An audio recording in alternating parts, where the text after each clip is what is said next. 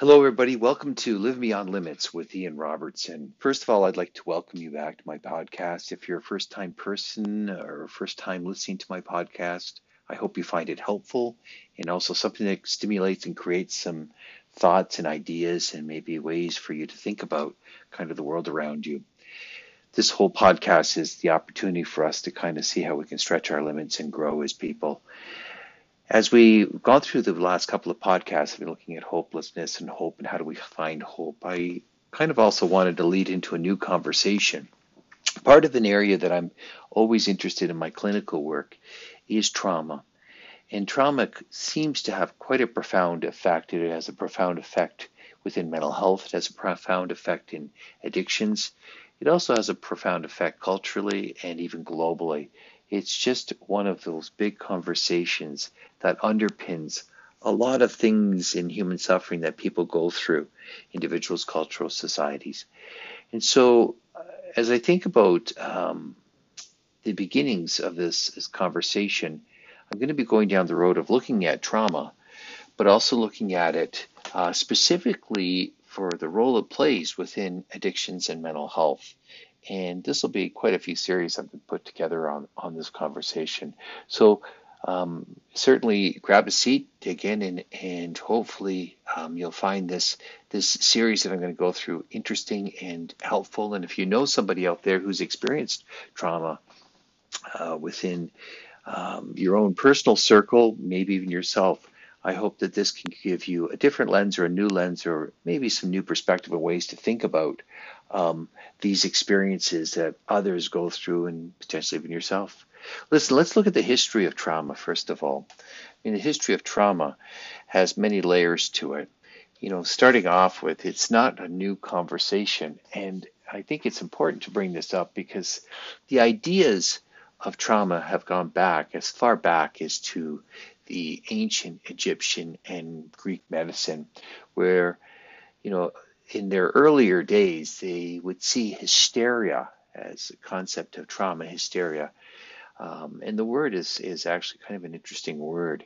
Um, certainly, it's uh, a little bit, um, you know, if you go back in that time period, uh, it wasn't grounded in a whole lot of science or research, but it was defined as hysteria as kind of meaning a, um, a uterus. It was defined as a dried up and wandering uterus throughout the body, looking for moisture, therefore contributing to various types of symptoms.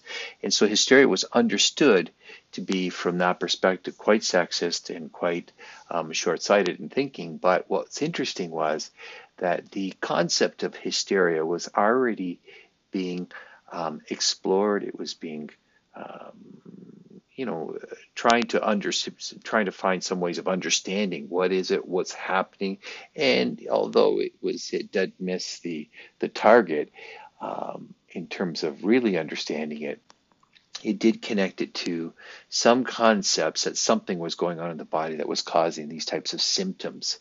Uh, in 1621 um, Thomas Willis uh, was starting to do postmortems. Postmortems um, provided some evidence as to kind of what was really going on with hysteria, and he completely refuted and discounted this kind of wandering uterus theory around why um, hysteria was uh, evident in in mostly women. In the Middle Ages, we know that people who had uh, symptoms or conditions of hysteria were understood to be somewhat uh, demonically possessed. Uh, and so that demonic, uh, being possessed by demonic spirits or things had led to these layers of hysteria and, and neurosis. So the, the, early thoughts of hysteria um, certainly were grounded in some types of thinking, but uh, certainly led to the period of 1859 where Burkert was the first one to note the resemblance of hysteria back to childhood trauma. And I think this is super profound um, because here we could see back in 1859 that somebody's already starting to link that people's responses in a, in a form of hysteria have early childhood experiences attached to them uh, uh, adverse early childhood adverse experiences. In 1880, uh, Herbert Page, who was a British surgeon, began to write about kind of the functional disorders and termed uh, post traumatic stress disorder as a nervous shock. Uh, nervous shock was uh, at that point being linked to hysteria. So, obviously, clearly linking it to the nervous system. In the 19th century, uh, Jean Martin Charcot began to identify the resemblance or identified the relationship again uh, between childhood trauma and hysteria. And this was in Paris, France. His great contributions uh, was the classification of trauma symptoms that resembled kind of the neurological damages, including the motor paralysis, uh, sensory losses, and convulsions, and amnesia, and these other states, which are quite somewhat uh, dissociative, uh, that were being evident and identified uh, within his research. So, you know, this when we think about this linking of, of Jean Marcot, it kind of ties in with the linking of Burkitt in 1859. In the mid 1880s, um, Sigmund Freud uh, stated that hysteria was caused by psychological traumas, um, which caused altered states of consciousness. And that's um, not uh, today we kind of understand that to be somewhat quite true. That the the idea of the self, the conscious self, is actually uh, created and has many parts to it, and trauma does cause splits in the conscious self, which lead to these alter types of states. Alter states are also um, somewhat dissociative. Uh, Janet Pierre, uh, at that time period, also called these states dissociative, and Freud used to call these states, rather than calling it dissociative, he called them double consciousness, um, which kind of ties into a little bit of the um, split conscious or the many parts to conscious self. Then we also know that um, the impact of trauma and wars had a profound effect and led to also a little bit more deeper understanding uh, to trauma. Uh, there was also a lot of stigma also at that same time period. Um, the stigma was that only weak, kind of cowardly people would succumb to the effects of war. And so if you had a freeze response on the battleground, um, you, you were defined as someone who was cowardly or these types of stigmatic um, terms. Uh, in in this is going back as far back in written literature as you know 18 or 1918. In 1941, Abraham Kardiner encouraged more humane treatment of veterans. In his writings, the traumatic neurosis of war, and he started to understand the impact of the the the military vet that was on the war front. Um, and their experiences to either fight, flight, or freeze responses, mostly freeze, that these needed to be understood, or the fight or flight, they need to be understood from a more of a compassionate understanding that war in itself had a profound impact on somebody's um, nervous system, and and therefore they were they were they were actually impacted um, impacted and they were suffering from the impacts of war. The Vietnam War was really the beginnings of a big shift in the world of trauma. Veterans were starting to come back after the Vietnam War and they were defining or describing that they were noticing challenges and difficulties in managing their temper, violent outbursts. They were suffering from severe nightmares. There was an increased um, impact of, of substance use, alcohol, and other substances a lot of relationship breakdowns, and, and, and many vets from Vietnam were struggling uh, interpersonally, and, and they were struggling to manage in the work environments. This is where the PTSD diagnosis um, evolved from, and it evolved from um, Vietnam veteran hospitals uh, during this time period, in the 70s.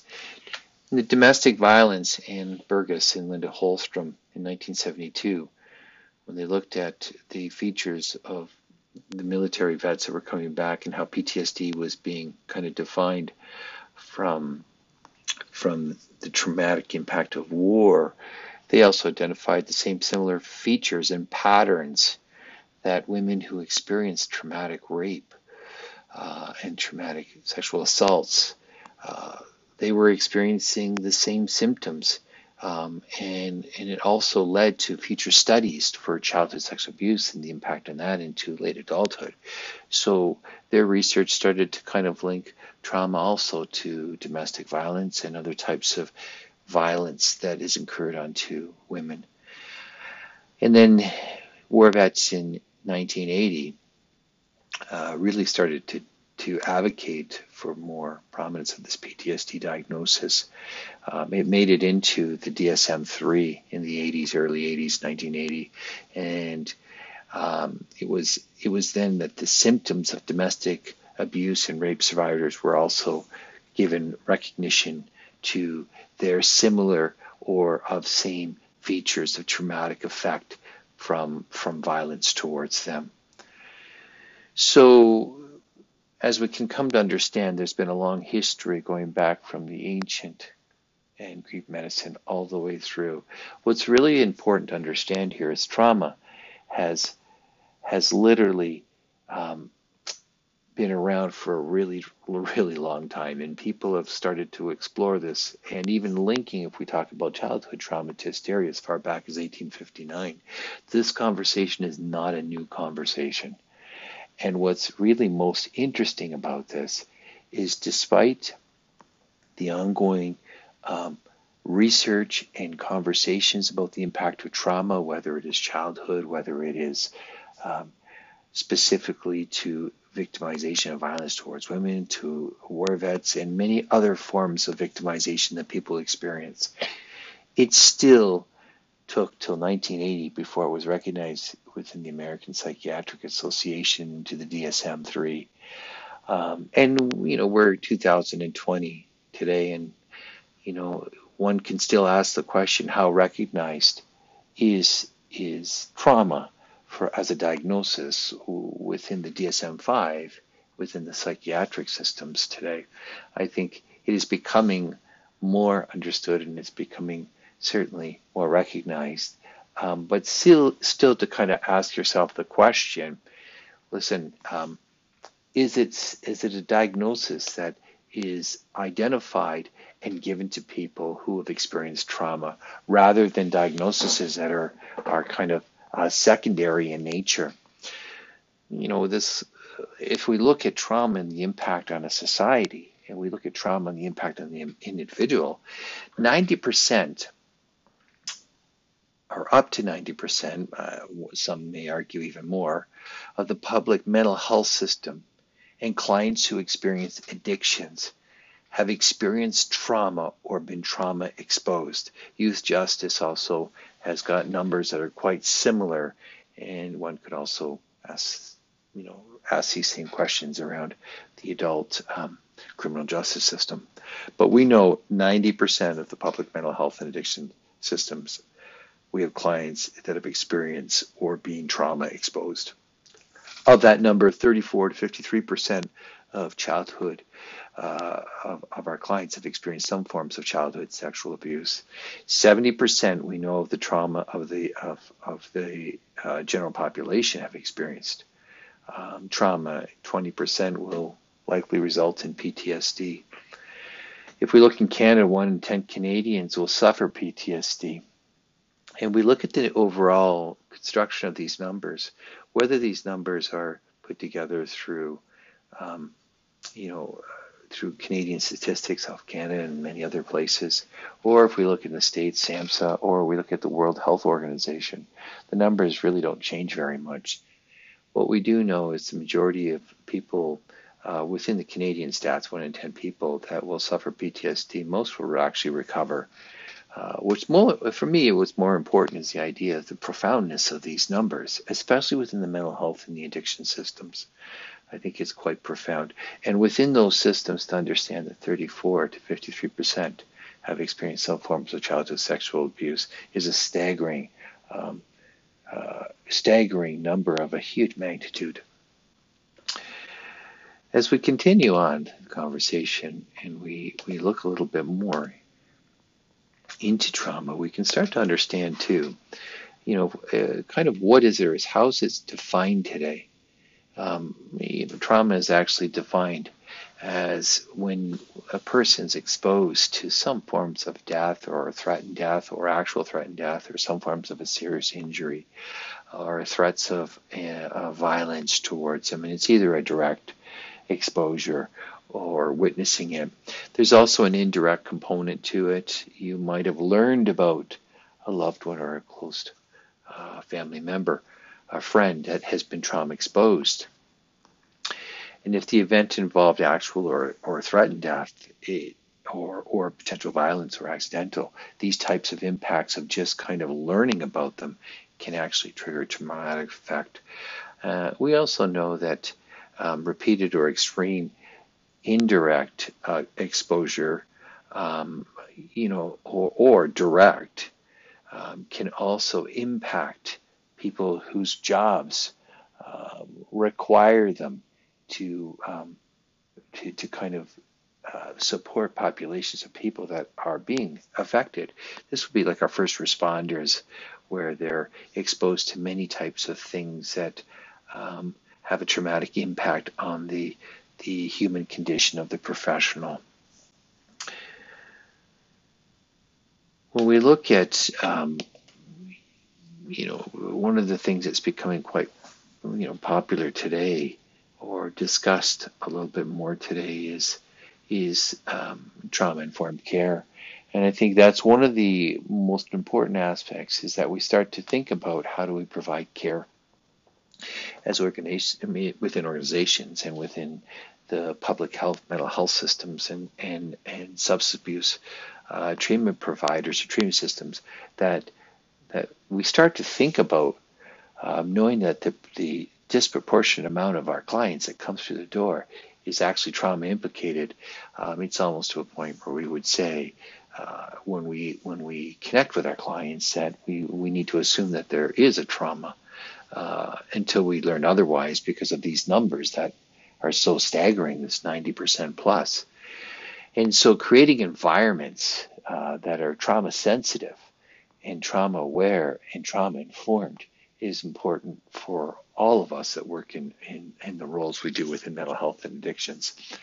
And creating safety and, and creating um, a way that we're sitting with clients that they're feeling safe and, and connected and that we're providing interviews that have you know a pacing and and uh, in, in a way where where clients are able to you know kind of understand and not be overwhelmed by the process itself because coming in to see professionals can be quite quite um, quite anxious for many clients and overwhelming for them.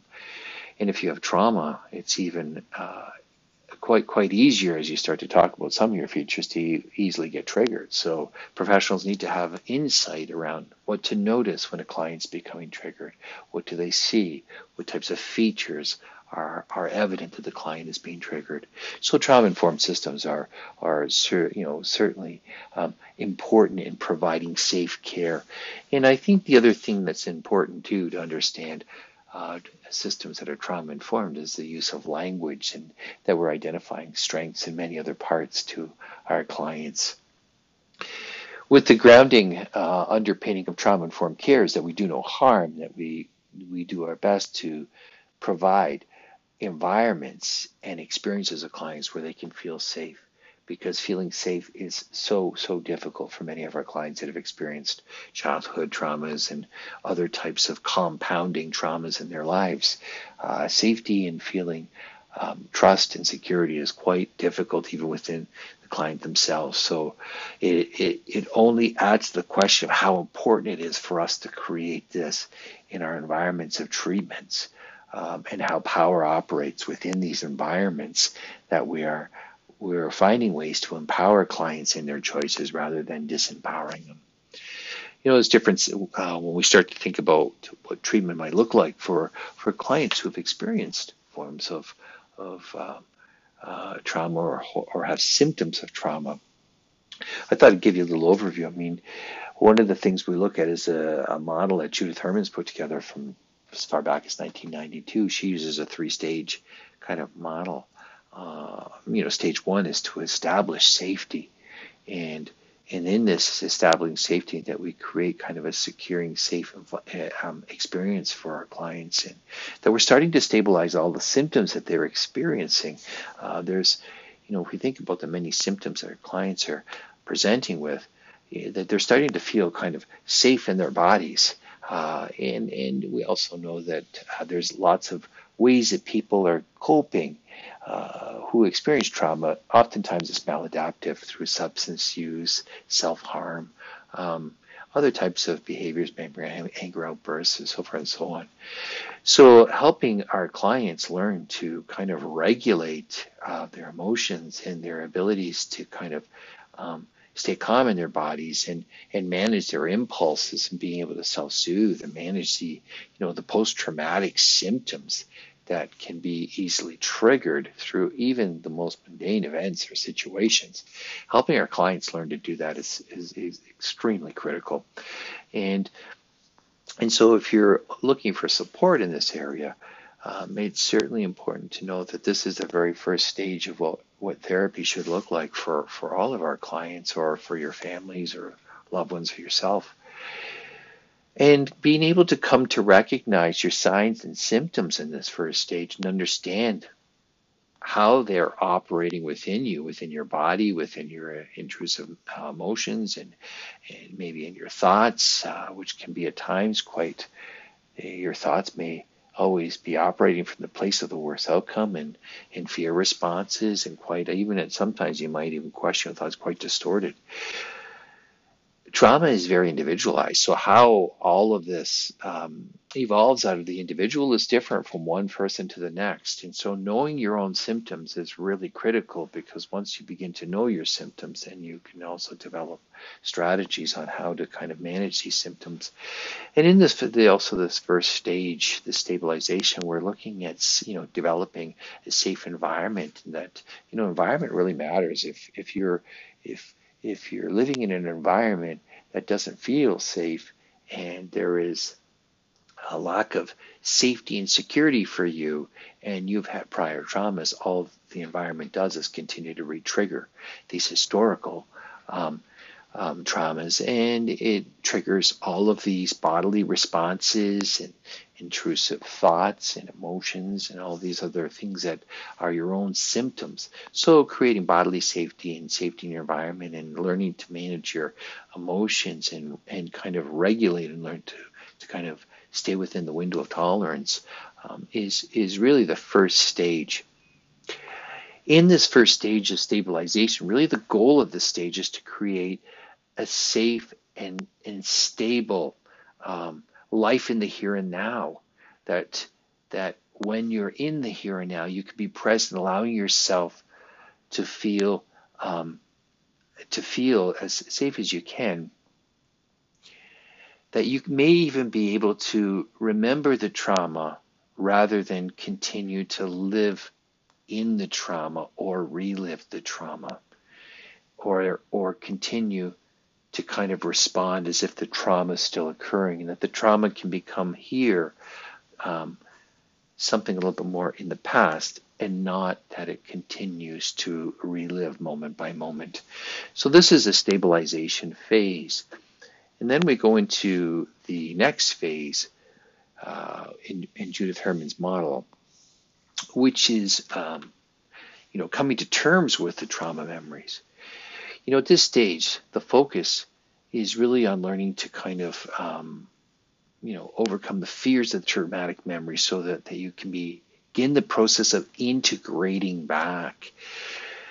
You know, the integration part is that all of these trauma triggers, which some may define today as emotional parts that are unintegrated um, from your traumas that are at you know, at the same developmental stage at where they were formed, that as we get to this stage two, we're starting to learn to work through some of these fears and these memories, and that we're starting to integrate back.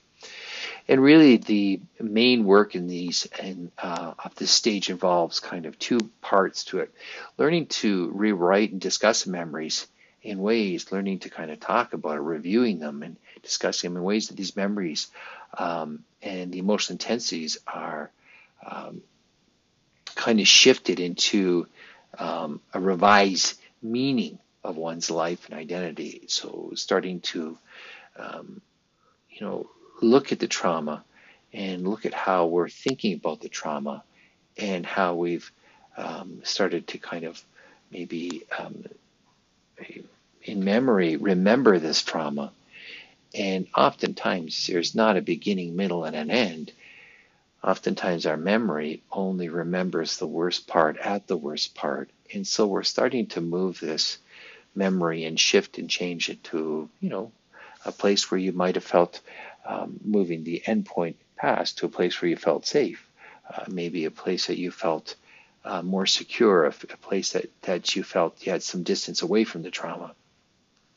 And that you're starting to work through um, other parts of the trauma too. There could be other components of grief about the unwanted or the abusive experiences, the negative effects uh, that it's had on your life. So you're working through grief and a lot of shame and these types of things that keep the trauma very much um, anchored and alive. So we start to process and work through that. And, you know, in Herman, she also describes that there's a mourning phase or working through the grief about the, the good experiences that one did not have as a result of being affected by their trauma. He, in this process too, when we get to this stage two, um, there's different types of trauma therapies that can be used um, to support people in this phase two EMDR, prolonged exposure, CBT, you know, trauma incident reduction, mindfulness, you know, lots of different types of uh, models that can be used here, um, you know, structural dissociative. So the list goes on, but certainly it's the phase where we're starting to work through the fears, the traumatic memories, and starting to work back to integration, back to the whole self. And then the last stage is you're integrating and then you're starting to move on. So decreasing the shame and the alienation that, that you feel as a result of what was done to you. And also shifting that inner inner kind of thoughts of um, that I'm responsible for my trauma or I failed to do something with what happened to me and this idea of the shame that can be attached to it that leads you to feel like I'm a horrible person, a bad person, I'm I'm worthless and, and shame has a deep, profound effect and especially when the shame has started earlier on in life as a result of childhood uh, victimization into late adulthood the shame is is quite profound and quite quite um, quite a part of personality. So here we're starting to develop the capacity to kind of start to work through shame and and help um, our, uh, you know to help to sort through how can we start to kind of um, uh, find different ways to understand the trauma experiences, the shame that's attached to it, and starting to rethink the self in in new ways, positive ways, and ways of resiliency, and ways of of strengths and growth and and and and especially self kindness and self compassion. And you know, in this phase too, we're developing some abilities to start to kind of work towards capacity of healthier attachments and relationships and learning to overcome fears and of your normal day-to-day life and reconnecting back to the world um, and that you're starting to kind of um, also learn some healthy uh, ways to cope and live and change and and um, and then we're also starting to develop some healthy ways to to to heal the self and and ways that you're you're developing strategies to kind of um, reconnect back to the world that when you leave your home or where you walk in the neighborhood or wherever you go that you start to um, start to reconnect back in a way that you're learning to live in the world in, in, a way that you're feeling safe and the safety starts within yourself and then starting to move this into the world. And how do you start to do this? Uh, so that you can you can function and live in the world in, in, in, a, in, a, in a way beyond your trauma. So those are the three stages of Judith Herman's model. And you know in all all these stages we're also talking about how do you how do you also at all three stages manage the feelings that people can be going through powerless and shame and guilt and destruct and oftentimes there's a lot of reenactment behavior where you start to reenact uh, the abusive patterns uh, in your current relationships uh, or reenact your past traumas and your fight, flight, fear responses in your current intimate relationships. So this is always being kind of uh, worked on at all three stages and recognized and identified. So listen, this is um, a lot of information in a short period of time. Um, I'm going to continue the conversation uh, moving forward because this is the underpinnings of thinking about, um, as we think about uh, trauma in connection to mental health and addictions. What we have covered is that, you know, there's a high prevalence, again, of of uh, trauma within the mental health addiction systems, up to 90% and 30, 30 to 53% of people that have come into our systems have been affected by childhood trauma. We've talked about the importance of trauma informed care. So, how do we think about providing care, knowing that these numbers are so high within all of our systems? And then we've gone through a little bit of the what is trauma from kind of a basic um, diagnostic perspective. And then we started to explore what does what does trauma look like? How do we start to think about the stages of recovery for trauma using the Judith Herman model, stage one, stabilization, and then we've gone to um, the stage two, which is um, describing how do we come to terms with the traumatic memories and start to work through those memories. And then we've got the stage three, which really is about integrating and moving on and being able to live in the world uh, within yourself and within the world. So that covers um, a good start for our segment of, of looking at trauma and, and also starting to think about trauma from not just a clinical perspective, but hopefully um, providing more information. Where we're going to go with this now is starting to look a little bit more uh, at the role of of uh, specifically of trauma and how it can affect individuals, families, and and groups and communities and cultures. We're going to look at the different levels of trauma, um, the implications of trauma over a lifespan. I'm going to spend some time talking about that and how you know early childhood experiences have a profound impact over a life uh, a span of a, of a of an individual's life. Um, uh, we're going to cover secondary trauma, have some conversations around what that might look like, and in other areas that can affect uh, affect um, first responders, right? Uh, you know, the ideas of secondary vicarious trauma and, and toxic shock syndrome from doing the work, and compassion fatigue. So these are a few few um, next next parts of our of our podcast. Listen, I hope you've enjoyed this podcast. Um, I do want to thank you very much for listening to it, uh, and I and I hope you kind of um, connect to my channel and, and follow me. Um, so look forward to our next podcast that will continue the conversation. And again, um, hoping you all well and that you can live beyond your limits. All right. Take take care. This is Ian Robertson. Have a great day. Bye bye.